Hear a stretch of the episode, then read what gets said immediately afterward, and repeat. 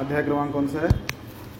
अध्याय क्रमांक पाँच अध्याय का शीर्षक है कर्मयोग कृष्ण भावना भावित कर्म। श्लोक क्रमांक बाईस। श्लोक क्रमांक बाईस। ये हि संस्पर्शजा भोगा। ये हि संस्पर्शजा भोगा। दुःखयोनय एव ते दुःखयोनयेव ते आद्यन्तवन्तः कौन्तेय। आद्यन्तवन्तः कौन्तेय न तेषु रमते बुधा। ये हि संस्पर्शजा भोगा। ये हि संस्पर्शजा भोगा। दुःखयोनय एव ते। आद्यन्तवन्तः कौन्तेय। रमते बुधा। नातेषु रमते पुनः ये हि संस्पर्शजा भोगा।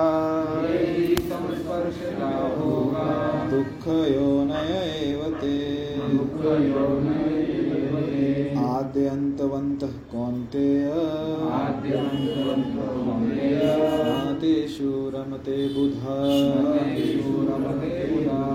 शब्दशार्थ ये जो ही निश्चय ही संस्पर्शजा भौतिक इंद्रियों के स्पर्श से उत्पन्न। भोग। भोग। दुख। दुख। योनय। स्रोत। या कारण। एव। निश्चय। ही ते वे। आदि। प्रारंभ। अंतवंत अंत वाले कौनतेय। हे कुंती पुत्र। न। कभी नहीं। तेषु उनमें रमते आनंद लेता है। बुधा बुद्धिमान मनुष्य। अनुवाद बुद्धिमान मनुष्य दुख के कारणों में भाग नहीं लेता जो कि भौतिक इंद्रियों के संसर्ग से उत्पन्न होते हैं। ये कुंती पुत्र ऐसे भोगों का आदि स्थान तो होता है अतः चतुर व्यक्ति उनमें आनंद नहीं लेता। तात्पर्य श्री प्रभुपाद जी द्वारा भौतिक इंद्रिय सुख उन इंद्रियों के स्पर्श से उद्भूत हैं जो नाशवान है, क्योंकि शरीर स्वयं नाशवान है। मुक्तात्मा किसी नाशवान वस्तु में रुचि नहीं रखता। दिव्य आनंद के सुखों से भली भांति अवगत वो भला मिथ्या सुख के लिए क्यों सहमत होगा? पद्म पुराण में कहा गया है, रमन्ते योगिनो अनंते सत्यानंद चिदात्मनि। इति राम पदे नासो परम ब्रह्मा विधीयते। योगीजन परम सत्य में रमण करते हुए अनंत दिव्य सुख प्राप्त करते हैं। इसीलिए परम सत्य को भी राम कहा जाता है। भागवत में स्कंद पांचवा अध्याय पाँच श्लोक क्रमांक में भी कहा गया है नायम देहो देह भाजाम निर्लोके कष्टान कामान हरते विभुजाम ये, तपो दिव्यम पुत्र का ये न सत्वम शुद्धे दयस्मात् ब्रह्म सौख्यम त्वनंतम हे पुत्रो, इस मनुष्य योनि में इंद्रिय सुख के लिए अधिक श्रम करना व्यर्थ है। ऐसा सुख तो शुक्रों को भी प्राप्त है। इसकी अपेक्षा तुम्हें इस जीवन में तप करना चाहिए, जिससे तुम्हारा जीवन पवित्र हो जाए और तुम असीम दिव्य सुख प्राप्त कर सको। अतः, जो यथार्थ योगी या दिव्य ज्ञानी है, वे इंद्रिय सुखों की ओर आकृष्ट नहीं होते, क्योंकि ये निरंतर भवरोग के कारण है। जो भौतिक सुख के प्रति जितना ही आसक्त होता है, उससे उतने ही अधिक भौतिक दुख मिलते हैं। तो यहाँ पे भगवान क्या कह रहे हैं, बुद्धिमान मनुष्य दुख के कारणों में भाग नहीं लेता, जो कि भौतिक इंद्रियों के संसर्ग से उत्पन्न होते हैं। ये कुंती पुत्र ऐसे भोगों का आदि तथा अंत होता है, अतः चतुर व्यक्ति इनमें, उनमें आनंद नहीं लेता तो जो हम अध्याय पढ़ रहे हैं, अध्याय का शीर्षक क्या है? कर्म योग अर्थात कृष्ण भावना भावित कर्म। जो हम कर्म है करने हैं कैसे करने कृष्ण भावना भावित करने कृष्ण भावना भावित मतलब? कृष्ण भावना। कृष्ण भगवान की प्रसन्नता के लिए कि जो पीछे उद्देश्य है, वो क्या होना चाहिए? कृष्ण की प्रसन्नता के लिए, कृष्ण केंद्र में होने चाहिए, ऐसे कर्म हमें करने चाहिए। पिछले जो श्लोक हमने देखा, उसमें कि हमने क्या देखा था कि जो व्यक्ति मुक्त पुरुष है, उसके बारे में देखा था। किसी को याद है? क्या देखा था? मुक्त पुरुष के बारे में क्या कहा था? कि वो व्यक्ति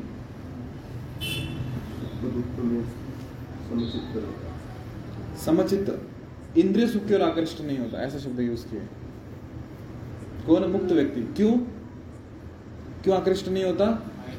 क्योंकि उसको ऊँचा स्वाद मिल चुका है, इसलिए निचले स्वाद की तरफ़ आकृष्ट नहीं होता। कौन था पिछली बार? आज शायद नहीं आया वो। आज नहीं आया ना तो वो आज कह रहे हैं हाँ तो वो जो व्यक्ति है वो इंद्रिय की ओर आकृष्ट नहीं होता, क्योंकि सदैव समाधि में रहकर अपने अंतर में आनंद का अनुभव करता है, इसलिए बाह्य इंद्र के प्रति वो आकर्षित नहीं होता। रात का जो श्लोक है, उसमें कह रहे बुद्धिमान मनुष्य दुख के कारणों में भाग नहीं लेता।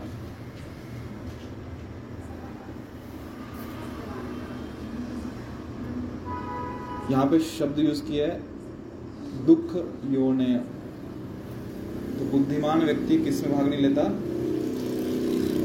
किसमें? दुख के कारणों में। सिंपल सी बात है, इतना टेंशन क्यों ले रहे हो? हम में से कोई दुख चाहता है क्या?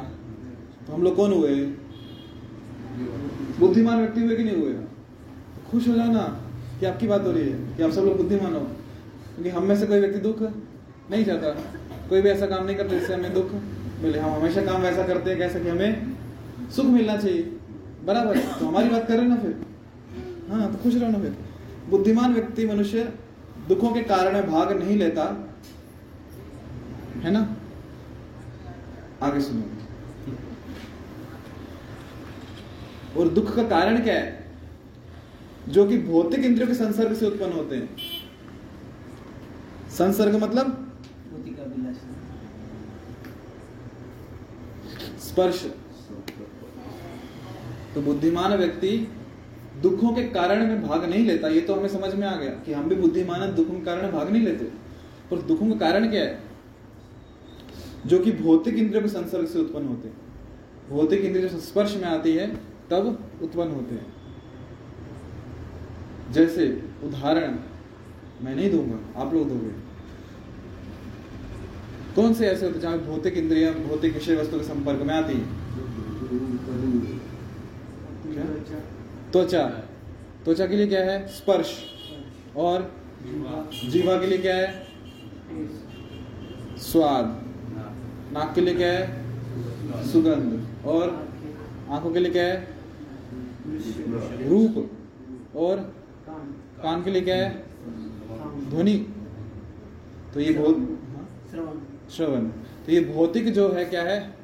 इंद्रिय। ये विषय वस्तु के संपर्क में आती है। तो क्या कह रहे हैं? भगवान श्री कृष्ण यहाँ पे बुद्धिमान व्यक्ति जो है वो इन दुखों के कारण भाग नहीं लेता। मतलब कि जब विषय वस्तु, विषय के संपर्क में आ तो क्या कह रहे हैं? दुख उत्पन्न होता है। ऐसा कौन कह रहा है? भगवान कह रहे यकीन है आपको कि जो बोल रहे हैं, सच बोल रहे हैं? मतलब अगर सिंपल भाषा में कहा जाए, वो कह रहे हैं कि जब रसगुल्ला या रस मलाई उसको उठा के जीव पे रखा मुँह में तो दुख का कारण है। उसमें आपको सुख नहीं मिलता। मानोगे आप? हाँ या ना? नहीं। नहीं मानोगे। कृष्ण के शब्दों को नहीं मानेंगे। ऐसा कैसे कह सकते हो? कि जब एकदम रस मलाई ताजी ताजी जीव में रखी और बोल रहे कि दुख का कारण सुख नहीं है वहाँ पे ऐसा कैसे समझ अभी दो दिन पहले तो खाई होगी या एक दिन यहाँ कोई तो आज ही खा के आया होगा। है कोई? आज खा के आया। कल परसों। क्या बात है साधु लोग कभी तो खाई होगी अनुभव होगा। सुख होता है कि दुख होता है? सुख होता है। तो भगवान देख लो क्या बोल रहे हैं। आप कह रहे हो दुख होता है कह रहे हो सुख होता है। दुख कैसे होता है ये समझो। पहली चीज़ जब मन में इच्छा हुई कि मुझे खाने खाना है। जीवा को मुझे उसका जो स्वाद है वो देना वो इच्छा हो गई। अभी जो मन है, वो जलने लगेगा। वो जलता है। क्यों जलता है? वो इच्छा परेशान करती है, मुझे रस मलाई चाहिए अभी। रसगुल्ला चाहिए। फिर हमारा कष्ट शुरू होता है, कहाँ मिलेगा? फ्रिज में मिलेगा? अपने या फिर हलवाई के फ्रिज में मिलेगा? किसी के भी फ्रिज में मिलेगा। हमारा काम है वहाँ तक जाना। तो जब तक वो नहीं मिलता, तब तक क्या होता है? चलता है ना अंदर हृदय, कि मुझे वो चाहिए। दुख का कारण बन गया। सुख तो कब मिला? जब मुँह में रखा ना। अभी तक तो क्या हुआ केवल? इच्छा आई है। और जब तक वो मुँह में नहीं है, तब तक दुख ही है। तो दुख का कारण हो गया कि नहीं? वो जब मिलेगा, तब मिलेगा। दुख तो शुरू हो गया। तो स्पर्श भी नहीं हुआ। इच्छा ही आएगी और दुख शुरू हो गया। उसके बाद वो सामने आ गया अभी उठा के रख दिया। कितने खाओगे? कितने खाओगे? एक दो चार। एक दो चार।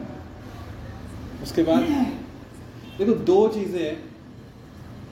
पहला हमारी लिमिटेशन है। हमारी कमतरता कि हम खा नहीं पाएँगे। दूसरा ले तो ली दुकान से पैक करवा के आ तो गए। घर में खाने लगे पता लगा उसने स्वाद ही नहीं बनाई। पूरे औरंगाबाद में फ़ेमस है। बीकानेर के रसगुल्ले। पर जब आए तो उस दिन स्वाद उस दिन कुछ तो गड़बड़ कर दी उसने स्वाद ही नहीं मिला। तो कितना गुस्सा आएगा? उससे तो गुस्सा आपने ऑनलाइन ऑर्डर किया। घर पे होम डिलीवरी हो गई। और टेस्ट कितना गुस्सा है वो आ गया दरवाजे से अंदर पहुँचे। पाँव अटक गया, सब गिर गया नीचे।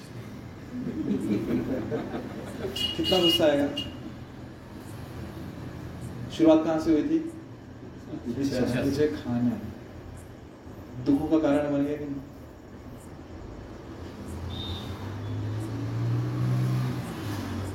कुछ दिन पहले एक दिन की बात है, मैं सोच रहा था कि जो देखो, ठीक है, बाकी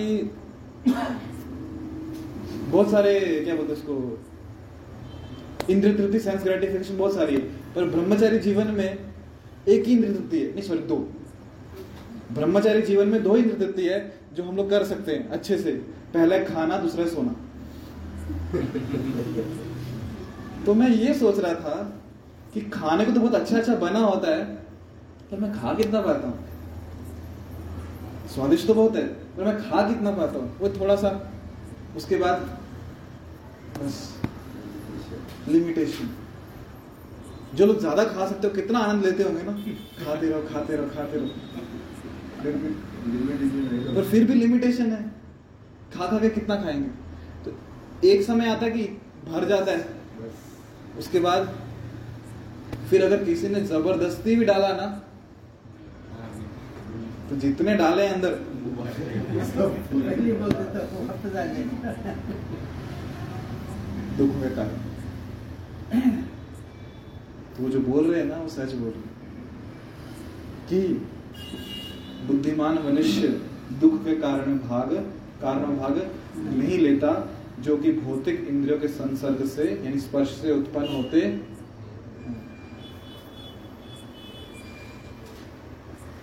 ये बात है। देखने की इच्छा होती है है ना?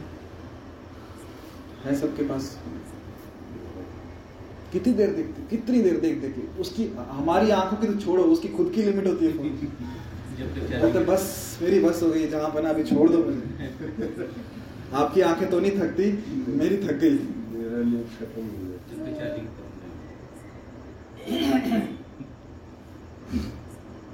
बाद में आँखें दुखने लगती हैं दुखों का कारण।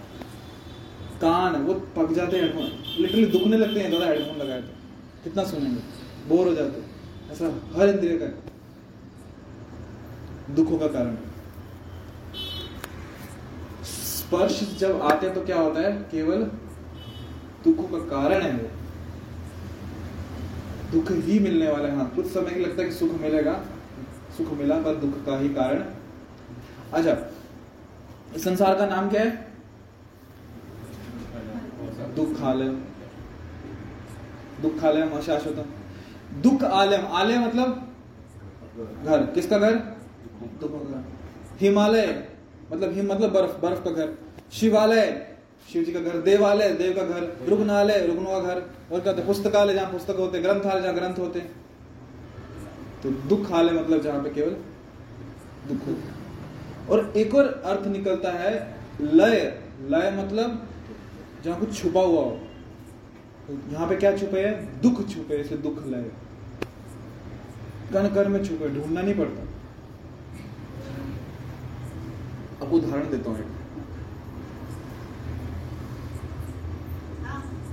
कि ठीक है। कण कण में दुख कैसे छुपा है? बात बताता हूँ, पहले कुछ हूँ। दुखालय से मुझे याद आ रहा है कि हम कैसे भ्रमित हो जाते हैं। कि हमें लगता है कि इस संसार में क्या है? सुख है। पर जो कंपनी का ओनर है, जिसने प्रोडक्ट बनाया धरती, पृथ्वी, या फिर सॉरी पृथ्वी बोलो, भौतिक जगत, उसने उस पर लेबल लगाया है कि ये क्या है? दुखालय। और हम कैसे सुख ढूंढ सकते हैं? वो खुद बोल रहे, मैंने डाला नहीं, तुम कहाँ से ढूंढ लोगे? बराबर है? एक बहुत मतलब हम लोग पढ़ते नहीं है।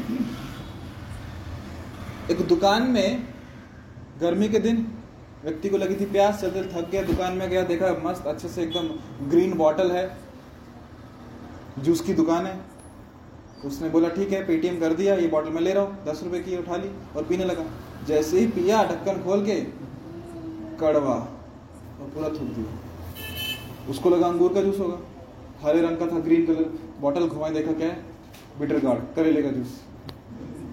कंपनी के ओनर ने स्टेप लेबल लगा दिया करेले का जूस, उसको अंगूर कहाँ से मिलेंगे उसमें? भाई दुख खा ले, कंपनी के ओनर ने, मालिक ने लेबल लगाया, दुखों का हम सुख कहाँ से मिलेंगे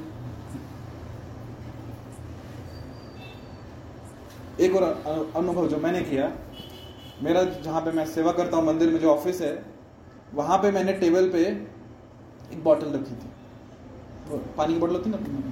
उसको लेबल निकाल दिया था और मैंने मार्कर से खुद उसके ऊपर लिखा था डू नॉट ड्रिंक इसको पीना मत। और एक और लिख दिया डेंजर एक साइड से लिखा अल्कोहल सही बोल रहा हूँ, मज़ाक नहीं कर रहा हूँ, मैंने लिखा मार्कर से। क्यों? बाद में बताता हूँ। बाद में हूँ। एक भक्ता है पढ़ने की आदत नहीं ना। हम लोग भी कितना पढ़ते हैं। पढ़ना जानते हैं, पर पढ़ते कहाँ हैं? उसने बॉटल उठाई, तिलक लगाना था। तो पानी कहाँ मिलेगा? कौन नीचे जाए पानी लाए कष्ट कौन करे? बॉटल सामने दिख ढक्कन खोला, पानी हाथ में लिया, लगाया और तिलक लगाने लगा। तिलक तो लगा लिया तो कुछ अजीब सी फीलिंग आने लगी। क्या हो रहा है? थोड़ा डाउट आया, था क्या बॉटल में? तो इसको लिखा है डोंट ड्रिंक डेंजर एल्कोहल ढक्कन बंद कर दिया। बाद में जब पड़ा ना, तब ज़्यादा चलने लगा। अभी कुछ तो हो रहा है। हाथ धोए, माथा धोया। बाद में मेरे पास है प्रभु जी, वो बॉटल में क्या था? पिया तो नहीं नहीं, पिया नहीं, पीने की इच्छा रही थी, पिया नहीं। सिर्फ़ तिलक लगाया। पूरा जलने लगा। शाबाश। और पूरी बॉटल खाली भी कर दी थी। मेरे लिए कुछ रखा ही नहीं। मेरे वो पानी नहीं था। वो सैनिटाइजर था। मुझे व्हाइट बोर्ड पे लिखने के लिए, मिटाने के लिए कुछ तो चाहिए था मार्कर का। तो मैंने सैनिटाइजर रखा था, उसमें इतना बड़ा बड़ा अक्षर में लिखा था, पूरी बॉटल पे लिखा था। छोटा भी नहीं, कहीं जैसे terms and condition apply star mark करके लिखते वैसा नहीं। पूरी बॉटल पे अच्छे से लिखा था। मैं पढ़ता कौन अभी जिसने प्रोडक्ट बनाया, जिसने उसमें प्रोडक्ट में डाला कंटेंट वो लेबल लगा रहा है इसमें पानी नहीं है। हम कितना भी ढक्कन खोल के उसको निकाले कुछ नहीं निकलने वाला, पानी। तो कंपनी का जो मालिक है वो बोल रहा है दुख खा दुखालयम दुख है हम कहाँ से अपेक्षा कर रहे कि यहाँ सुख मिलेगा? मिलेगा क्या? आज तक मिला क्या? इसलिए प्रहलाद महाराज कहते हैं, इस संसार में यदि सुखी होना है तो एक ही व्यक्ति सुखी हो सकता है। कौन? जिसने सुखी होने की अपेक्षा छोड़ दी। वही व्यक्ति सुखी जो सुख लेना चाहता है वो परेशान। है तो मैं क्या बता रहा था आपको? दुख लय, कि इस संसार में दुख कहाँ कहाँ छुपे हुए हैं। सिंपल सा एक प्रैक्टिकल डेमोन्स्ट्रेशन हम लोग जो सुख आनंद लेने का प्रयास करते हैं, कितने इंद्रियों से करते हैं? पाँच इंद्रियों से। बराबर? शरीर में कितने अंग हैं? दस, ग्यारह नहीं, बहुत हैं। गिनते बैठोगे तो बहुत निकलेंगे। छोटे छोटे एकदम डिटेल में जाओगे। अभी मुझे बताओ किडनी हमें क्या सुख देती है? कुछ देती सुख? लीवर कुछ सुख देता है? ये उंगली छोटी सी कुछ सुख देती है? पर हल्की सी यहाँ पिन लग गई तो?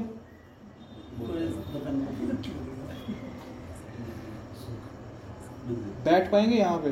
सिर्फ़ इसको हल्का सा पिन लगा दी तो। किडनी में थोड़ा सा पेन हो गया तो? बैठ पाएँगे यहाँ पे? लिवर में कुछ हो गया तो? पाँव में हल्का कांटा चुप गया तो? कभी आज तक सोचा कि पाँव वाह, क्या सुख दे रहा है पाँव मुझे? क्या पाव है मेरा? कभी सोचा ऐसा? मेरे पाँव का नाखून क्या सुख दे रहा है?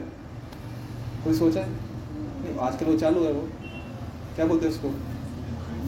Manicure, pedicure. ठीक है अलग बात है, पर सुख मिलता है क्या उससे कुछ? पर हल्का सा चलते चलते ठोकर लग गई। नाखून उखड़ गया। पूछो फिर। क्या दुख मिलता है जो हंस रहे हैं, उनको अनुभव है।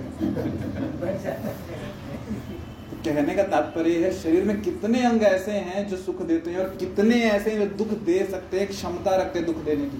तो इसी समझ में आता है कि जो शरीर भगवान ने दिया है ये सुख भोगने के लिए दिया है कि दुख भोगने के लिए दिया है? सीधी है। इसलिए दुख लय में? दुख छुपा। व्यक्ति गाड़ी लेता है। टू व्हीलर कहो, फोर व्हीलर कहो, किस लिए? सुख मिलेगा, मैं आराम से कहीं जा पाऊँगा। अब जिनके पास यहाँ गाड़ी है, उनको पूछो कि मेंटेनेंस का कितना अच्छा सुख मिलता है। और यदि गाड़ी किसी पड़ोसी ने मांग ली, फिर तो पूछो ना क्योंकि फिर एकदम होता ना कलेजे का टुकड़ा निकाल के दे रहे भाई। इसने ये तो रहो, संभालना इसको। दुख है उन्हें। कहाँ से दुख आ जाएगा आप पता नहीं पाएँगे। इसलिए दुख है और दूसरी चीज़, कह रहे हैं कि ऐसे जो भोग हैं, जो इंद्रिय और इंद्रिय स्पर्श के संपर्क उनका संपर्क में आ रहे हैं, विषय वस्तु और इंद्रियों के संपर्क से जो भोग आ रहे हैं, उनके बारे में क्या कह रहे हैं? आद्य अंत वंत। कि उनका आदि है और उनका अंत भी है। एक समय पे शुरू हुए एक समय पे खत्म हो जाएगा अनलिमिटेड कुछ नहीं है। बेशक जियो भी बोले अनलिमिटेड इंटरनेट फिर भी उसकी लिमिट है। है ना? डेढ़ जीबी कम पड़ता है ना? एक समय था जब हम लोग हॉस्टल में थे। स्पीड आती थी फाइव के बी पर सेकेंड और जिस दिन खिड़की के पास एट के बी पर सेकेंड वाह, क्या स्पीड आई है। ये लोग जो टेक्नो यहाँ पे है ना टेक्नो से उनको समझ में आएगा ये। बाकी को समझ नहीं आएगा। और किस दिन ग्राउंड में चले गए कॉलेज के? 21 के बी पर सेकेंड 21 के बी पर वाह, क्या स्पीड आई आज। और बड़े वाले ग्राउंड में चले गए तो 200 के बी पर सेकेंड हम तो इतने खुश होते, वाह, क्या स्पीड है। 200 के बी पर सेकेंड और आज 100 एमबीबीएस भी कम लगता है कभी पर सवाल ये है, सुखी हो गए क्या हम लोग? इतना नेट लेके भी डाटा लेके भी? नहीं हुए तो ये है, दुख ये होना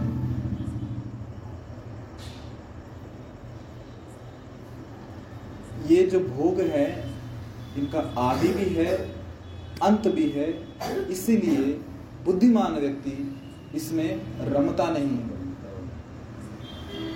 चतुर व्यक्ति इसमें आनंद नहीं लेता। उसे पता है, अभी मिल रहा है। कल को खत्म हो जाए। तब क्या करूँगा फंसता नहीं जैसे जब जियो ने लॉन्च की थी स्कीम कैसे स्कीम लॉन्च की थी पता है? औरंगाबाद में कुछ गिने चुने जगह पे फ्री इंटरनेट। कैनॉट प्लेस में फ्री इंटरनेट जितना four G B four sorry four G जितना यूज़ करना करो। लिटरली मैंने देखा फुटपाथ पे लड़के, लड़कियाँ यंग जनरेशन ऐसे लाइन में बैठ रहते थे, हाथ में फ़ोन लेके फ्री में नेट मिल रहा तो क्या हो गया? वो ये तो ये तो पता तुमको, सुख तो मिल रहा है, पर शुरू मिल रहा है तो इसका अंत भी होगा। और वो दिन डिक्लेयर हो गया जियो ने कह दिया आज से फ्री खत्म। पैसा भरो नेट लो। और रिचार्ज के पैक तो एकदम पूछो मत। वो भी एक महीने का नहीं तीन महीने का करो। है ना? जब भारत में चाय आई पता कैसे आई? भारत में कौन चाय पीता था पहले? आप लोग पीते थे पहले? नहीं पीते थे ना? चाय कौन लेके आया? अंग्रेज़। अंग्रेज़ लेके आया। पता कैसे? सेम ऐसे ही। फ्री स्टॉल फ्री में चाय पियो। और हम तो फ्री के तो दीवाने हैं। हाँ फ्री शब्द लगा, पहुँच गए। पैकेट पे लिखा भी हो शुगर फ्री तो भी पूछते शुगर है के साथ में? तो चाय पी ली, जब पता लग गया कि आदत पड़ गई है बात बोला, पैसे दो। और खेती भी चालू कर दी चाय की कैश क्रॉप किसानों को ज़बरदस्ती करवाते थे कि आपको इसी की खेती करनी है। आदि है, अंत है यदि व्यक्ति से फंस गया ऐसे इंद्रिय सुख में तो फिर फंस जाता है। तो इसलिए बुद्धिमान व्यक्ति फंसता नहीं है। उसे पता है, अभी शुरुआत हुई, एक दिन खत्म भी होगा। अभी मैं, अभी तो मैं लग रहा हूँ इंद्रिय भूख में, इंद्रिय भोग में, इंद्रिय सुख में। पर जब ये खत्म हो जाएगा, जब मेरी इंद्रियाँ शिथिल हो जाएँगी, इंद्रियों में क्षमता नहीं रहेगी भोग करने की, तब क्या करूँगा? आदत तो लग गई है रोज सुबह चाय पीने की। पर अभी डॉक्टर ने मना कर दिया एसिडिटी हो गई है। अभी चाय नहीं पी सकते। तब क्या करूँगा? तब तो बहुत ज़्यादा तकलीफ़ होगी। क्यों?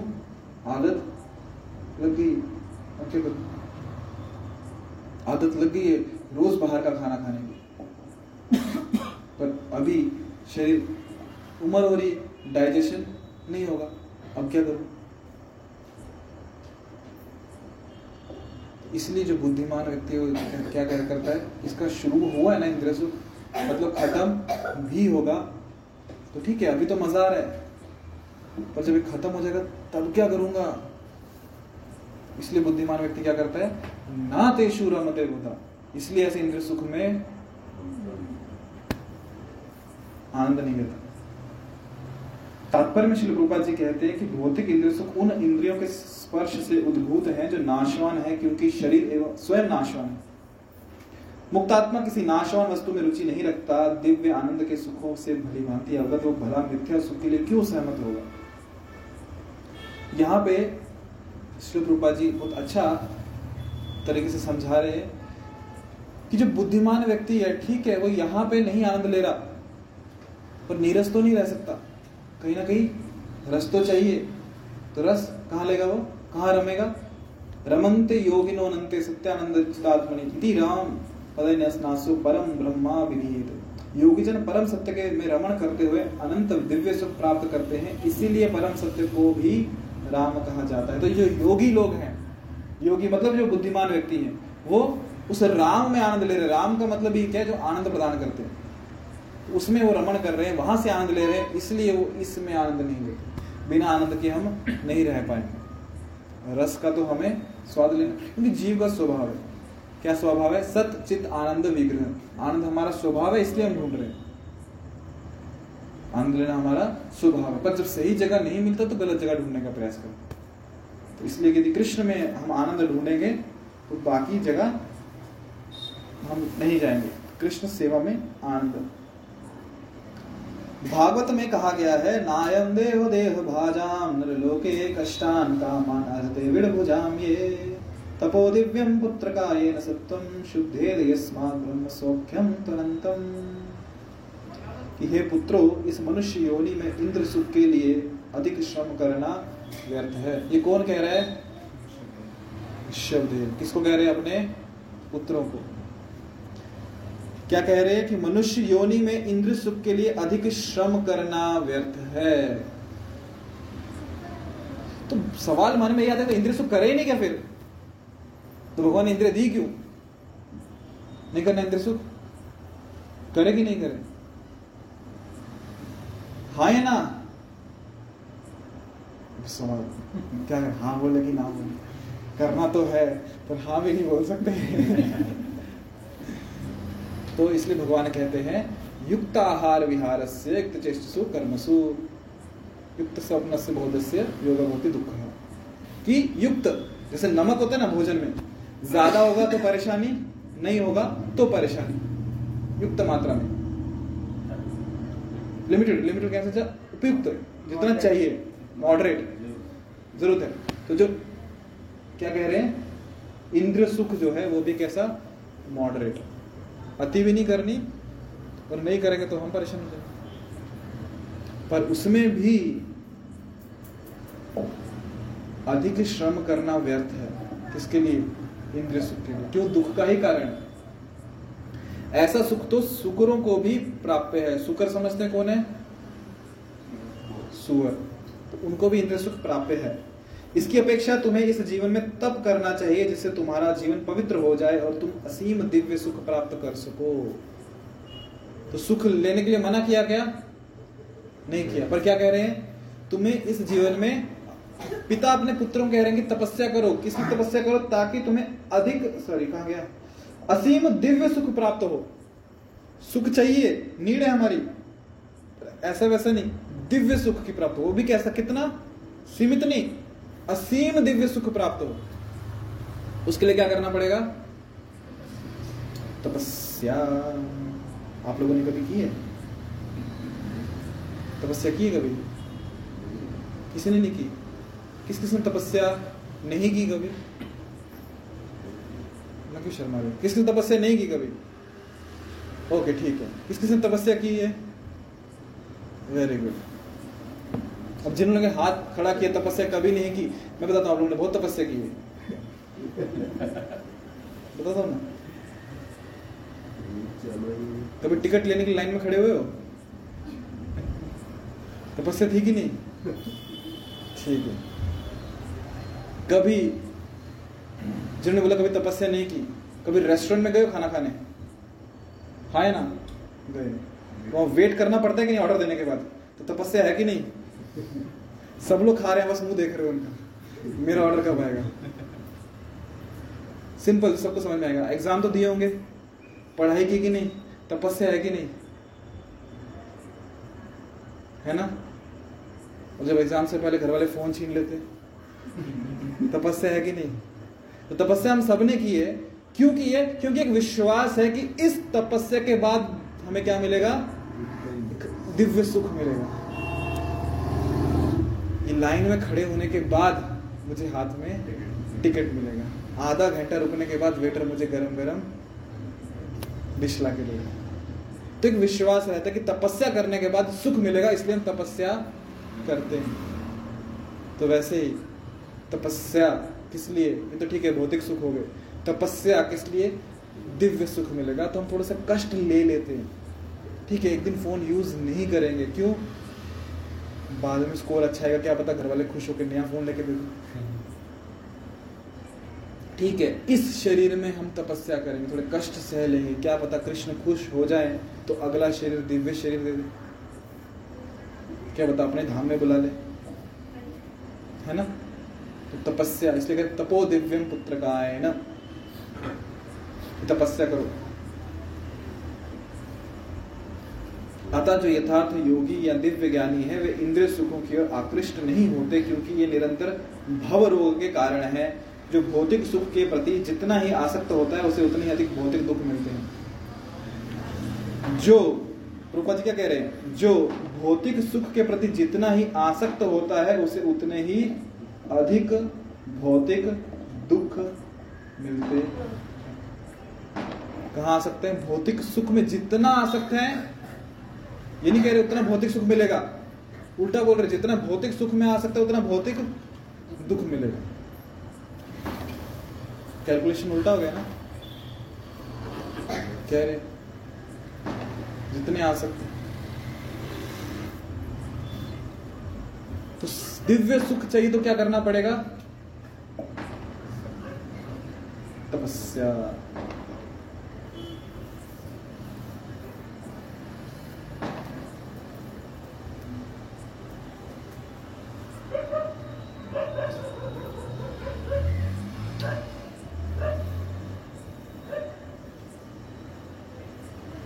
अग्नि पुराण में श्लोक आता है, श्लोक मुझे याद नहीं आ रहा।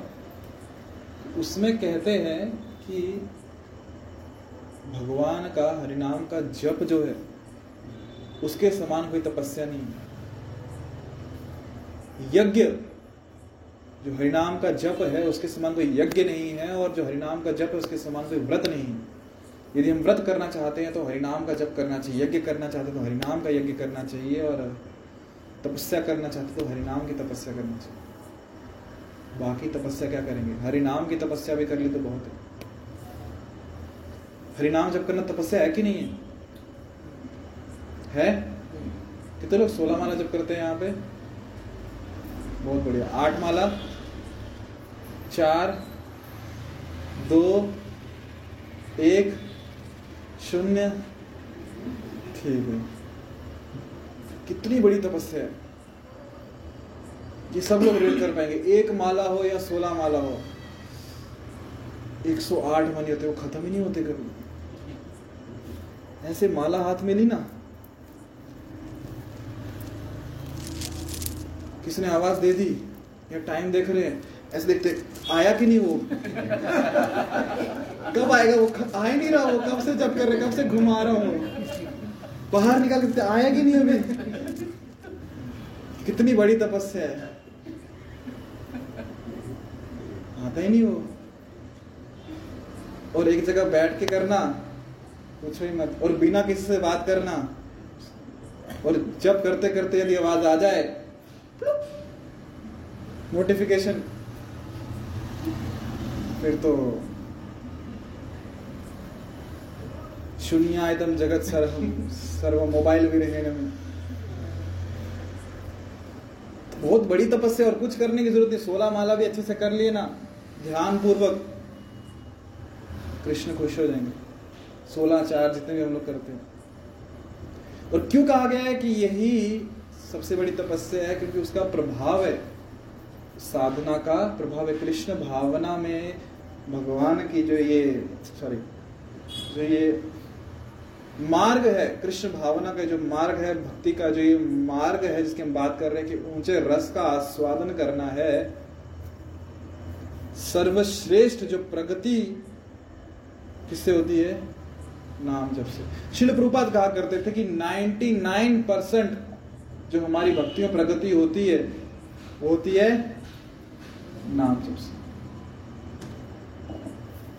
एक परसेंट बच गया। वो क्या? हंड्रेड नहीं हुआ ना अभी? वन परसेंट बच गया, वो क्या है? सेवा।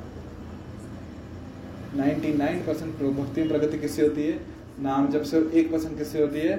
सेवा से। पर ये 99 परसेंट नाम जब हम अच्छे से तभी कर पाएँगे यदि वो वन परसेंट सेवा अच्छे से करें तो। और सेवा हम अच्छे से तब कर पाएँगे यदि नाम जब और जब हम जब करते हैं तो पूछो मत, क्या हालत होती है? ऐसा लगता है इंडो पाक वार पे हम ही गए हैं वो बंदूक लेके युद्ध करने के लिए। इधर से भूतकाल के विचार, तक दुख, ऐसा क्यों किया? कल उसको ऐसे शब्द क्यों कहे मैंने? भविष्य उधर से परेशान कर रहा होता है प्लानिंग में। वर्तमान में अलग अलग चीज़ों में लगे होते हैं। कितना बड़ा युद्ध होता है ना? और है, जो हमारा भौतिक अस्तित्व है, वो जंग है। युद्ध है। इनका उदाहरण आता है, प्रहलाद महाराज का। वो स्कूल गए थे प्रहलाद महाराज। टीचर का नाम क्या था पता है? दो टीचर थे उनके। किसको नाम पता है? हाँ बराबर है। क्या नाम? शंड। एक टीचर का नाम। दूसरे का नाम? अमरक। शंड अमरक। तो उन टीचर ने प्रहलाद महाराज को पूछा तुम्हारे पापा, असुर पूरा खानदान, असुर, सब दोस्त, असुर, तुम बीच में विष्णु भक्त आए कहाँ से? तो विष्णु भक्ति आती कहाँ से तुम्हें? तुम छोड़ के नहीं देते विष्णु? को प्रहलाद महाराज ने बहुत सुंदर उत्तर दिया। बोले, जिस प्रकार एक लोहा, एक चुंबक के प्रति अपने आप आकृष्ट हो जाता है, उसी प्रकार मैं विष्णु के प्रति आकृष्ट हो जाता हूँ, कुछ करना नहीं पड़ता मुझे। है ना? भगवान कौन है? चुंबक है, लोहे को खींच लेते हैं। तो प्रश्न ये है कि जो ये लोहा है, ये क्यों नहीं खींचता वहाँ पे चुंबक की तरफ़? हम सब लोहे हैं ना, हम उस चुंबक की तरफ़ क्यों नहीं खींचते? कमी कहाँ पे है? चुंबक में कमी है कि लोहे में कमी है? उल्टे गाड़ रखे। फेस उल्टा फेस किसी भी तरफ़ फेस हो। चुंबक तो खींच लेता लोहे। लकड़ी जैसा जाता है। अच्छा ऐसा कब होता है कि लोहा चुंबक लोहे को खींच नहीं पाता? जब लोहे को जंग लग जाए तो हमारे लोहे को जंग लग गया है। इसलिए तो जंग चल रही है हमारी। माया देवी के साथ। तो हमें क्या करना है? एक जंग छेड़नी है इस जंग को निकालने के लिए, जो हमारे लोहे पे चढ़ा हुआ है। और आसान नहीं है, बहुत घिसना पड़ता है। चेतो दर्पण मार्जनम, भव महादावाग्निर्वापनम चेतो दर्पण मार्जनम चेतो मतलब साफ़ करना पड़ेगा मन के दर्पण को। कितना धूल है? कितना धूल है? आज का नहीं है? जन्मों जन्मों का धूल है। आपने किसी ने पर्वत देखे हैं? पर्वत देखे हैं? किस किस ने पर्वत देखे हैं? कहाँ पे देखे हैं? देखो, औरंगाबाद का नाम मत लेना। प्लीज़ पर्वत देखे किसी ने? कहाँ देखे ब्रो जी? पर्वत देख कहाँ देखे? राजस्थान। में। हिमालय के पर्वत देखे हैं? केदारनाथ पर्वत देखे हैं?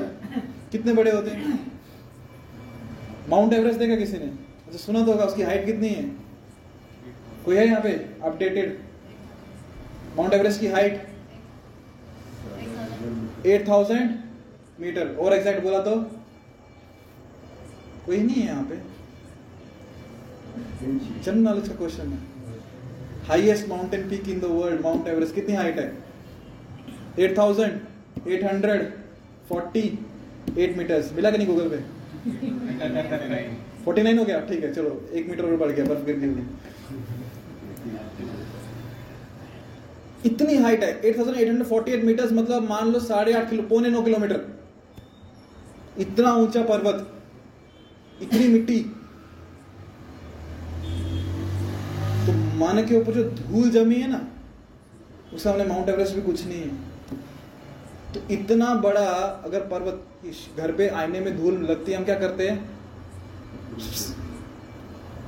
हो गया। इतनी धूल। सोचो, इतने जन्मों का एकदम पहाड़ ऊपर है, उसको कितना घिसना पड़ेगा? कितने जन्म लगेंगे आपको घिसने के लिए?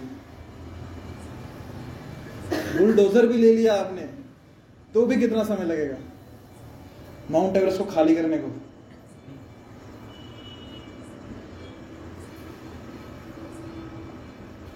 पर भगवान का नाम जो है, वो इतना शक्तिशाली है कि चेतोदर साफ़ कर देता नाम नामकारी बहुधा निज सर्वशक्ति तत्रार्पिता नियमित स्मरणेन काल। एतादृशी तव कृपा भगवन् ममापि। दुर्दैवमिदृशमिहाजनिना अनुराग। भगवान का जो नाम है, भगवान ने उसने, उसमें अपनी सब शक्ति दे दी है। इतना शक्तिशाली, कोई भी नाम लो भगवान का। हरि कृष्ण मधुसूदन गोविंद गोपाल गिरिधर, कोई भी नाम लो। सब शक्ति भगवान ने उसमें दे दी है पर सवाल ये है कि नाम जप करते समय क्या मैंने मेरी सब शक्ति दी है उसमें? भगवान ने दे दी अपनी सब शक्ति, पर क्या मैंने मेरी सब शक्ति डाली क्या उसमें नाम जप करते समय? यहाँ चल रहा है।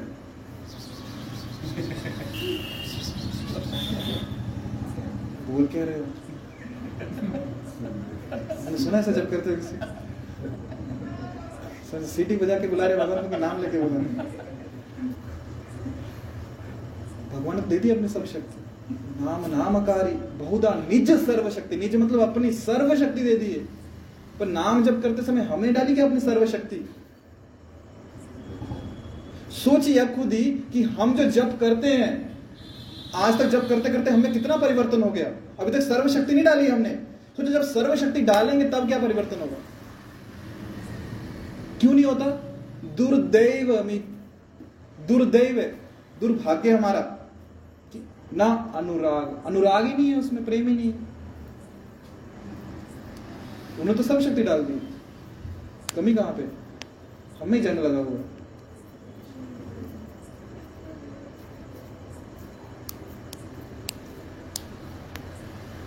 तो जो हम जप कर रहे हैं से प्रोपा जी कहते हैं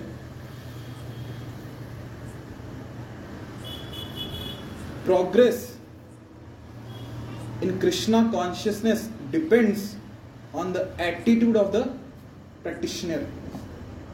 Hindi में कहा जाए तो जो प्रगति, कृष्ण भावना में जो हमारी प्रगति है, वो निर्भर करती है कि साधक का एटीट्यूड कैसा एटीट्यूड को क्या बोलेंगे? दृष्टिकोण कैसा है उसका? उसका भाव कैसा है? कितनी प्रमाणिकता से वो जप कर रहा है? कितनी प्रमाणिकता से सेवा कर रहा है? तो जो प्रगति है हमारी, ठीक है, गुरु ने मार्ग दिखा दिया, चलना किसको है? चलना किसको है? हमें चलना है, साधक को चलना है, स्वयं चलना। गुरु ने दिखा दिया, ये रास्ता है, सीधा चले जाओ। लेफ़्ट राइट लेने की ज़रूरत नहीं सीधा रास्ता है, भागो।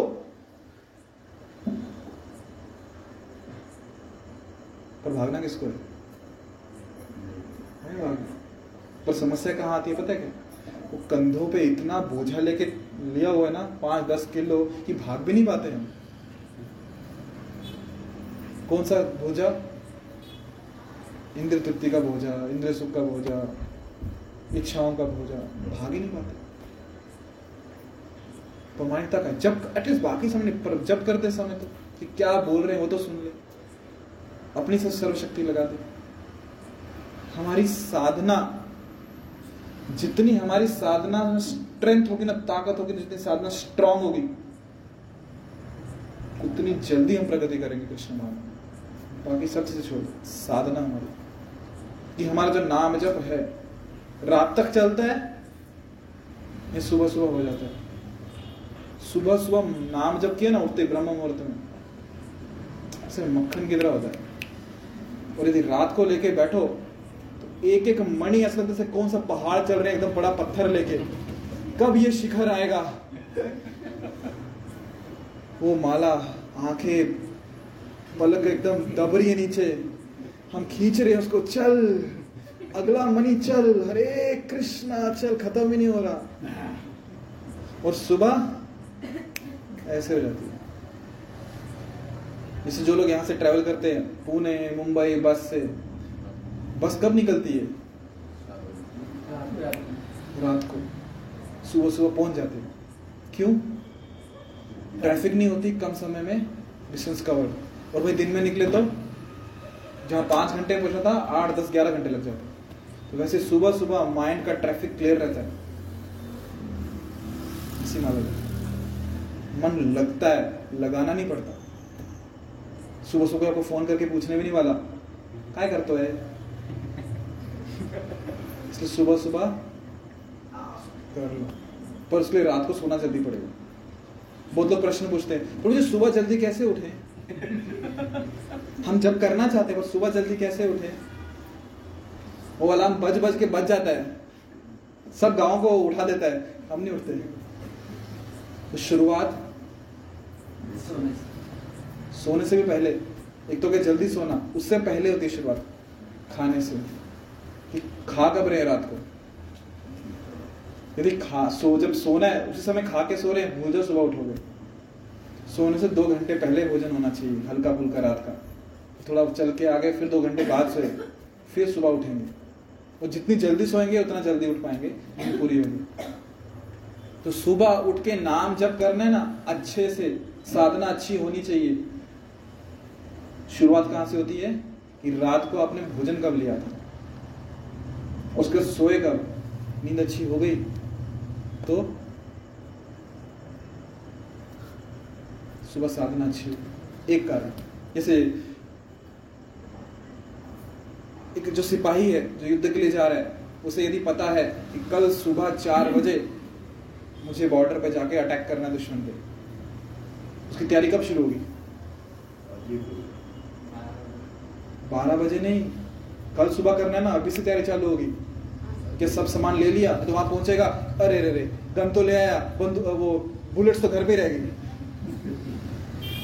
बच जाते ना स्कूल में, क्योंकि मम्मी मम्मी पैक करती है। स्कूल बैग लेके तो पहुँच गई, पर बुक तो घर में रह गई। तो ऐसी तैयारी नहीं होती ना। तो अभी से वो तैयारी करेगा, क्या क्या चीज़ चाहिए? ग्रेनेड कितने चाहिए? बुलेट्स कितनी चाहिए? राइफल कौन सी चाहिए? जैकेट ली की नहीं? और विशेष चीज़, नींद पूरी हुई कि नहीं? नींद पूरी नहीं होगी, गोली मारनी हो किसी और को। होता ना ऐसा? हम सुबह साधना का हिस्सा ना? ग्रंथ पढ़ना, गीता पढ़ना। देखे तो बैठते हैं, पर नींद नहीं हुई होगी तो? हो गया आज का श्लोक। तो हमारी साधना में सोना बहुत ही महत्वपूर्ण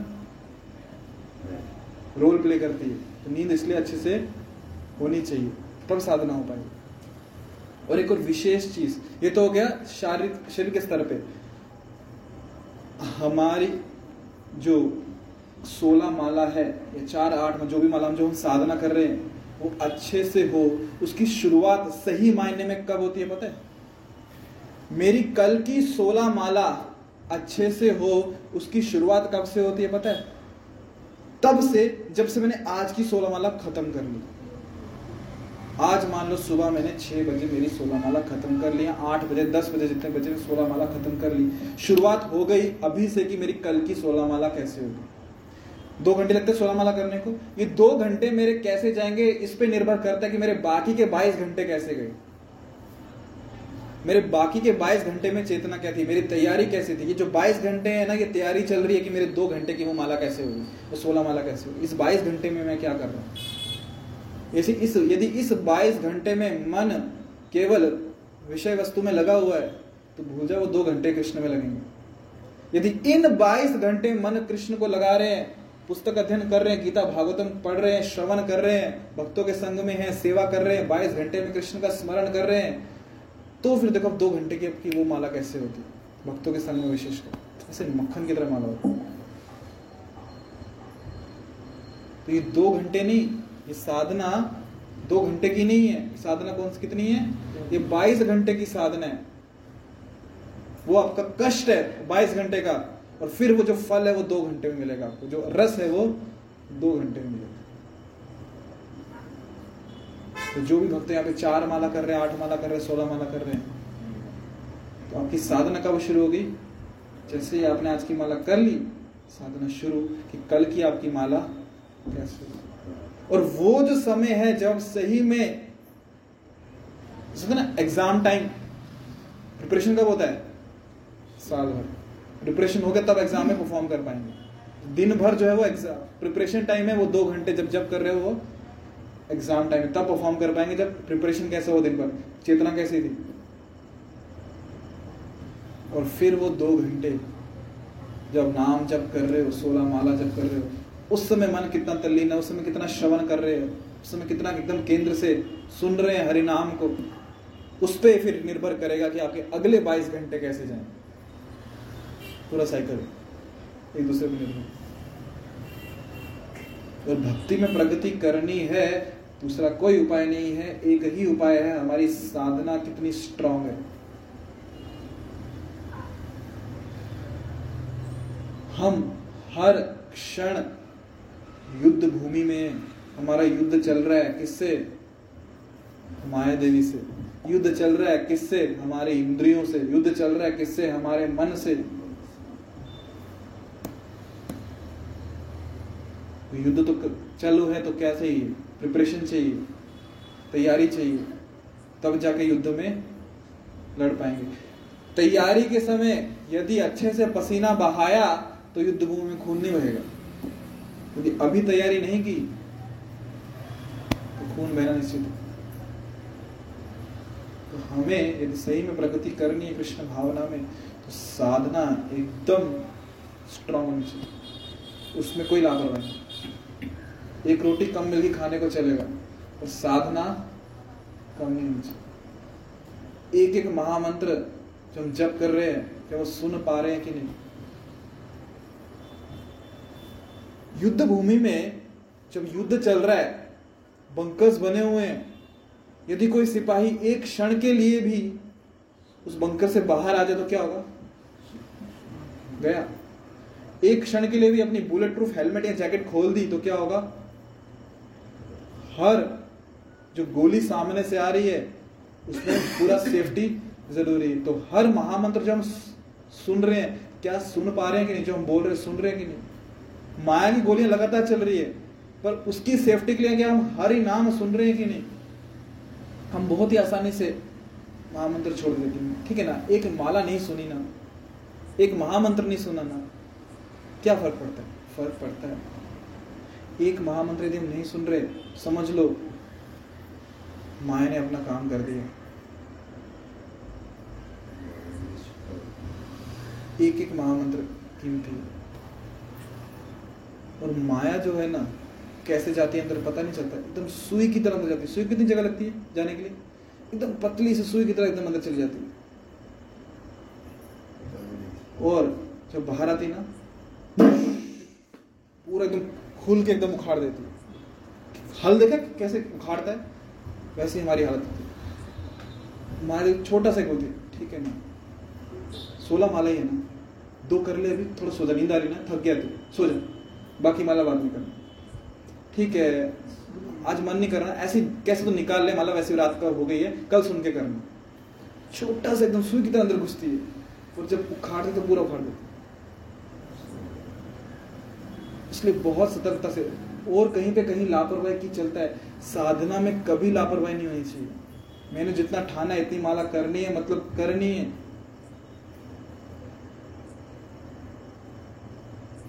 अपने वो खिचड़ी देखी है? कौन सी? जो बीरबल ने पकाई थी? कितने लोगों को पता है? अच्छा किसको नहीं पता? बीरबल की खिचड़ी कैसी स्वादिष्ट थी? मतलब सबको पता है बीरबल की खिचड़ी कैसी थी। कहाँ पे थी वो? एकदम पेड़ के ऊपर।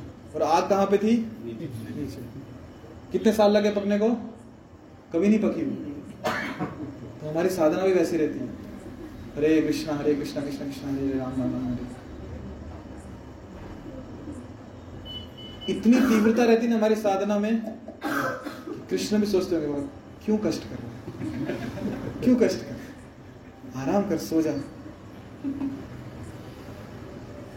सही में यदि खिचड़ी पकानी है तो मटके को नीचे लाना पड़ेगा, चूल्हे पे रखना पड़ेगा आग आँच तेज, तब पकेगी। तो हमारी साधना की आँच तीव्र रहेगी, तब भक्ति की खिचड़ी पकेगी। ये तो कितने जन्मों तक करते रहेंगे हम। तो जब पकेगी पकेगी। भगवान जाने कब पकेगी? ऐसा नहीं है, फ़ायदा नहीं होगा। ऐसा नहीं कि नाम जब नाम जब कर रहे हैं, भगवान का नाम है, उन्होंने तो अपनी शक्ति डाल दी है सब। फ़ायदा होने वाला है। इसलिए तो अभी तक यहाँ पहुँच गए। कुछ तो प्रगति की हमने। भगवान का नाम है। भगवान कृपा में बहुत कृपालु है। ठीक कर रहे हैं ना वाह, क्या बात करना भगवान शिव, यदि कोई बोल दे, क्या? रा क्या? रा। उसी में खुश हो जाते हैं कि म बोलेगा भैया, म बोलेगा। रा भी बोल दिया ना उसी में खुश हो जाते हैं कि क्या पता म बोल दे अभी। क्या हो जाएगा? रा के बाद बोला तो? रा का म बोला तो क्या होगा? राम। तो खुश हो जाते हैं। तो जो भगवान कितने खुश होंगे कि नाम ले लिया इसने। जान जानबूझ के नाम ले लिया। तो वो तो खुश होते ही हैं। पर क्या हम में उतनी तीव्रता है? हम अपनी सर्वशक्ति लगा रहे पर नहीं लगा पा क्यों? ना अनुराग। अनुराग ही नहीं। अनुराग का है? बाकी चीज़ों में। तो भटकते रहते कहने का तात्पर्य यही है कि यदि हम ये अनुभव करना चाहते हैं, रमते बुधा, जो बुद्धिमान व्यक्ति है, कि यहाँ के जो इंद्रिय विषय और वश्य वस्तु जो सब संपर्क में आ रहे हैं, उनसे जो क्या कहेंगे? अनुभव मिलता है, दुखों का ही कारण है, ये बात हमें तभी समझ में आएगी कब जब सच में उस रस का आस्वादन कर पाएँगे। तो ये रस कुछ भी और उस रस का आस्वादन तभी होगा यदि साधना हमारी तीव्र है। और साधना कब तीव्र होगी? यदि सच में प्रमाणिकता से इच्छा है कि हमारा एटीट्यूड कैसा है? कि सच में हम साधना करना चाहते हैं या बस समय निकालना है? समय निकालना है तो वो तो वैसे भी निकल जाएगा। इसलिए यदि सच में प्रगति चाहते हैं तो साधना एकदम तीव्र होनी चाहिए। और भगवान इतने कृपालु है ना, इतने कृपालु है ना, कि बस आप ऐसा नहीं कि आप 40, 50, 60 साल तपस्या करो 60 साल नाम जप करो तब कृष्ण आपको अनुभव देंगे। तुरंत तुरंत आप प्रमाणिकता से अभी जप करो। श्रवण करते हुए अभी अनुभव आएगा। बात का छोड़ो सालों बाद अभी अनुभव आएगा। मैं नहीं कह रहा कृष्ण दर्शन देंगे पर अनुभव आएगा डेफिनेटली क्या अनुभव आएगा? कि this is something special at least कि बाकी चीज़ों से कुछ तो अलग है। और जितना जितना शुद्धिकरण होगा, उतना उतना को विशेष अनुभव आने लगे विशेष अनुभव आने लगे एक चीज़ आपको बोलता हूँ। अक्सर संकल्पना यह रहती है कि हम नाम जप करेंगे, मृत्यु होगी, और मृत्यु के बाद हम कहा जाएँगे? कहा? गोलोक वृंदावन भगवत धाम जाएँगे। बराबर ऐसी संकल्पना हम सब की है। संकल्प संकल्पना में रहना अच्छी बात है। कोई बुराई नहीं है उसमें। आप जा रहे हो, भगवत बहुत अच्छी बात है कॉन्ग्रेचुलेशन हैप्पी जर्नी पर एक चीज़ हमेशा याद रखना कि जब तक इस शरीर में, जो भौतिक शरीर में हम हैं, जब तक इस शरीर में रहते हुए कृष्ण की अनुभूति नहीं हुई, जब तक इस शरीर में रहते हुए हम भगवत का अनुभव नहीं कर पा रहे तो मृत्यु के बाद में भी नहीं होने वाला। कृष्ण की अनुभूति पहले यहाँ पे होगी, इस शरीर में। तब जाके भगवत धाम तो इस शरीर में रहते हुए कृष्ण की अनुभूति कब होगी? यदि हम कृष्ण को बताएँ हाँ मैं सीरियस हूँ, मेरी साधना प्रमाणिक है, तीव्रता है, तब कृष्ण अनुभूति देंगे कोई भी भक्त ले लो, जितने भी गए भगवत धाम पहले अनुभूति यहाँ हुई है इस शरीर में। फिर भगवत धाम ऐसे थोड़ी किसी को भगवान बुला लेंगे, आ जाओ मेरे धाम में। वहाँ जाके क्या करेंगे? टाइम पास ही करेंगे। वहाँ थोड़ी भक्ति करने वाले वहाँ पूछेंगे जाके, कृष्ण, नीचे आईपीएल होता था, यहाँ नहीं होता क्या आपके यहाँ पे? कृष्ण वहीं पे अच्छा वहीं पे रहे। इसलिए तीव्रता, साधना में तीव्रता। कृष्ण अनुभव देंगे। अब तीव्र बन के देखो, हरिनाम सुन के देखो अब भी अनुभव आएँगे। आपके भी अनुभव रहे होंगे कि जब प्रमाणता से साधना करते हैं प्रमाणता से नाम जब कर रहे हैं, सुनते हुए एटलीस्ट उस समय तो कम से कम विषय भोग परेशान नहीं करते। एटलीस्ट उस समय तो कभी मन नहीं भागता कि ये इंद्रिय सुख ले लो, या इंद्रिय सुख ले लो। एटलीस्ट उस समय तो। जब कीर्तन में एकदम टोटली तल्लीन है, भागवतम पढ़ने में तल्लीन है, श्रवण कर रहे हैं, कीर्तन कर रहे हैं उस समय तो मन परेशान नहीं करता। या, इसका ये क्या, स्तर कम हो जाता है। इतनी इंटेंसिटी नहीं रहती मन और एक चीज़ हमेशा याद रखना, जिस व्यक्ति ने हरिनाम का आश्रय लिया है, जिस व्यक्ति ने भगवान के शुद्ध भक्तों का आश्रय लिया है, माया उन्हें कभी परेशान नहीं कभी भी नहीं। जिस समय आप हरिनाम के आश्रम में हो, जिस समय भक्तों के आश्रम में, भक्तों के आश्रम में हो, निश्चिंत हो जाओ, माया परेशान नहीं करने वाली। पक्की बात है। अब बाहर निकलो बस। हरिनाम के आश्रय से भक्तों के आश्रय से आश्रय से। देखो फिर क्या होता है। अनुभव करने, अभी जाओगे ना प्रोग्राम के बाद बाहर? अनुभव आ जाएँगे आपको। एक छोटा सा अनुभव, कल ही मैंने किया। एक व्यक्ति कल मुझे मिला, बोला प्रभु जी फोटोग्राफर नाम नहीं लूँगा फोटोग्राफर फ़ोटो खींचता है। प्रभु जी मेरी इच्छा है कि मैं ना कल एक सेवा देता हूँ, विशेष हम ठीक है आवाज़ तो आ रही है सबको। मैं कल एक विशेष सेवा देता हूँ हम लोग फ़ोटो खींचेंगे। एक अच्छे से ना सुबह से लेकर शाम तक एक दो दिन में आऊँगा पूरा अच्छे से डॉक्यूमेंट्री बनाते हैं सुबह जल्दी आ जाऊँगा और हम फ़ोटो खींचेंगे अच्छी सी इसकी सब भक्तों को दिखाएँगे और अच्छा अनुभव सबको देंगे। पूरा शूट करेंगे फ़ोटो वीडियो से। उसके बाद अच्छे वीडियो फ़ोटो फो, कैमरा भी और फ़ोटो के लिए और वीडियो के लिए भी। मतलब बहुत अच्छी बात मैं भी खुश हो गया सेवा करने की इच्छा है। कल नरसिंह जयंती नर्सिंग जन्मोत्सव था। भगवान नरसिंह तो आप सब लोग आए थे शायद से यज्ञ के लिए? कितने लोग आए थे? ओके, ठीक है। और लाइव देखा होगा कम से कम। तो वहाँ में मंदिर का एक भक्तों का संघ था, हरिनाम कीर्तन चल रहा था, उसके मन में प्रेरणा आ गई मुझे भी सेवा करनी है। अभी खुश हो गया ठीक है, एक विशेष सेवा हो रही है। आज सुबह फ़ोन लगाया। प्रभु जी, आप आने वाले थे, आठ बजे फ़ोन लगाया। प्रभु जी, मैं सो रहा हूँ। फिर कभी करते हैं ना। तो जब तक मंदिर का प्रभाव है, भक्तों का प्रभाव है, हरिनाम का प्रभाव है, तुरंत इच्छा होती है मुझे सेवा करनी है। माहौल से बाहर निकल के घर में प्रभु जी फिर कभी करेंगे ना? अभी मैं सो रहा हूँ। माया का प्रभाव आ गया। तो इसलिए हरि नाम का आश्रय और भक्तों का आश्रय कभी नहीं छोड़ना ज़िंदगी में। क्योंकि इन दो आश्रय में रहेंगे ना तो माया देवी कभी परेशान नहीं करेगी। कभी मतलब कभी भी नहीं करेगी। The moment we are out जिस क्षण हम इससे बाहर निकले आश्रय छोड़ा बस खत्म। कौन सा श्लोक है वो? निकटस्थ माया तक झापटिया धरे। कृष्ण बोलिया जी कृष्ण भूलिया जीव भोग वांछा करे निकटस्थ माया तारे झापटिया धरे। जो जीव है कृष्ण को भूल के हरिनाम को भूल के भक्तों को भूल के भोग की वांछा कर रहा है। महादेव बाजू में खड़ी है। निकटस्थ, निकट में।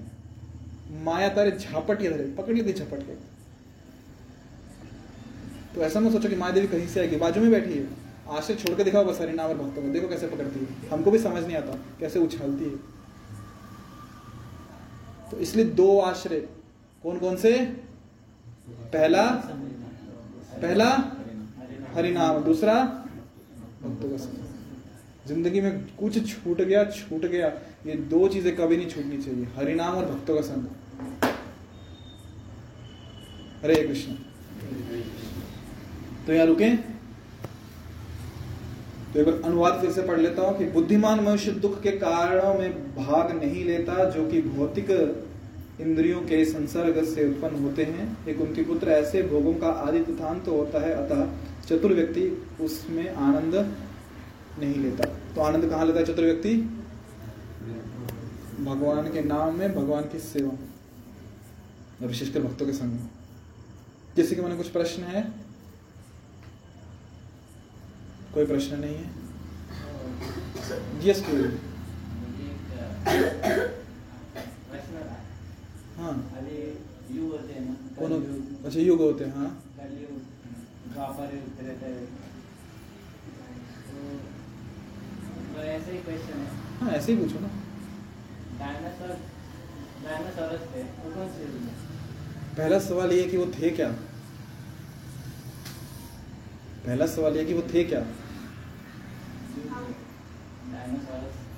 नहीं मैं समझ गया आप किसकी बात कर रहे हो। और मेरा प्रश्न ये है कि वो वास्तविक में थे क्या? प्रमाण क्या है कि वो थे? ये सुना तो मैंने बहुत कुछ है। मैंने भी सुना ही है, मैं समझ रहा हूँ क्या बात बात कर रहे हो जुरासिक पार्क वो सब, है ना? सुना तो मैंने भी ये। पर वास्तविक में थे क्या? सुना तो ये भी होगा कि अपने इंसान बंदरों से आए। मानते हो क्या? बचपन से सुना, पर वास्तविकता है क्या? किसको अच्छा लगेगा कि यदि कहा जाए, बंदर की औलाद? बुरा लगेगा ना? कैसे मान लेते कि हमारे पूर्वज बंदर थे? शास्त्रों में कहा वर्णन है कि डायनासोर थे? जो विज्ञान क्या करता है, जो अवशेष मिल जाते हैं, हड्डियाँ वगैरह तो उससे फिर उनका इमेजिनेशन चलता है। हड्डी इतनी बड़ी मतलब उसका फिर शरीर कैसा होगा? हाँ फिर वो सब चीज़ें कहते हैं। अनुमान लगाते हैं कि ऐसा होगा दिखने में। वास्तविकता में ऐसा कुछ भी नहीं हमारे शास्त्र है त्रेता युग की अवधि कितनी है? चार लाख बत्तीस हज़ार साल। सॉरी त्रेता बोलो। कलयुग चार लाख बत्तीस हज़ार, ठीक है? उससे दुगना द्वापर युग, उससे दुगना त्रेता और उससे दुगना सतयुग, इतना हो गया। उसके बाद फिर ब्रह्मा जी का जो एक एक दिन है, उसका पूरा वर्णन है। प्रलय आती है, प्रलय शुरू होती है। और प्रलय आगे मतलब सब खत्म हो गया। फिर से सृष्टि का निर्माण हुआ, शुरुआत से शुरू हो रहा है। तो शास्त्रों का वर्णन नहीं है कि डायनासोर थे। नहीं है ना? तो एकदम शुरू से बता रहे जो वैज्ञानिक ये बता रहे हैं, इनके पास कहाँ का वर्णन है कि शुरुआत कहाँ से हुई? वो तो सिर्फ़ बोलते हैं ना कि इतना साल पहले, इतने साल पहले। कुछ है इनके पास? सब अनुमान पे चल रहा है, इनका ऐसा हुआ होगा। कभी डिस्कवरी चैनल देखा है? नेशनल जोग्राफी उनकी स्टेटमेंट सुनना। कैसे होती है? मे बी पर ऐसे स्टेटमेंट का, ऐसा हुआ होगा, हो सकता है ऐसा हो। दावा है? अनुमान है। शास्त्रों में पूरा दावा है, ऐसा है ऐसा है, इस समय ये हुआ था, इस समय ये हुआ था। कहीं शब्द नहीं मिलेगा कि अनुमान। ऐसा हुआ होगा। डायरेक्ट बोला कि ऐसा हुआ था। परीक्षित महाराज को सुखदेव गोस्वामी जब वर्णन करते हैं भागवतम का, पूरी जनरेशन का वर्णन करते हैं। इक्ष्वाकु राजा, फिर उनके पुत्र कौन हुए? उनके पुत्र कौन हुए? उत्तान पाद, फिर नीचे कौन हुए? सब पूरा वर्णन एक एक करके, कहीं अनुमान नहीं लगाया, ये हुए होंगे या वो हुए होंगे। भगवान श्री रामचंद्र की पूरी जनरेशन का वर्णन है। सूर्यवंश से कैसे नीचे आए? दशरथ महाराज के पिता का नाम क्या है? उनके पिता का नाम क्या है? पूरा वर्णन। तो रही बात आपकी डायनासोर की। अनुमान है सिर्फ़ शास्त्रों में कई वर्णन ठीक है? हरे कृष्ण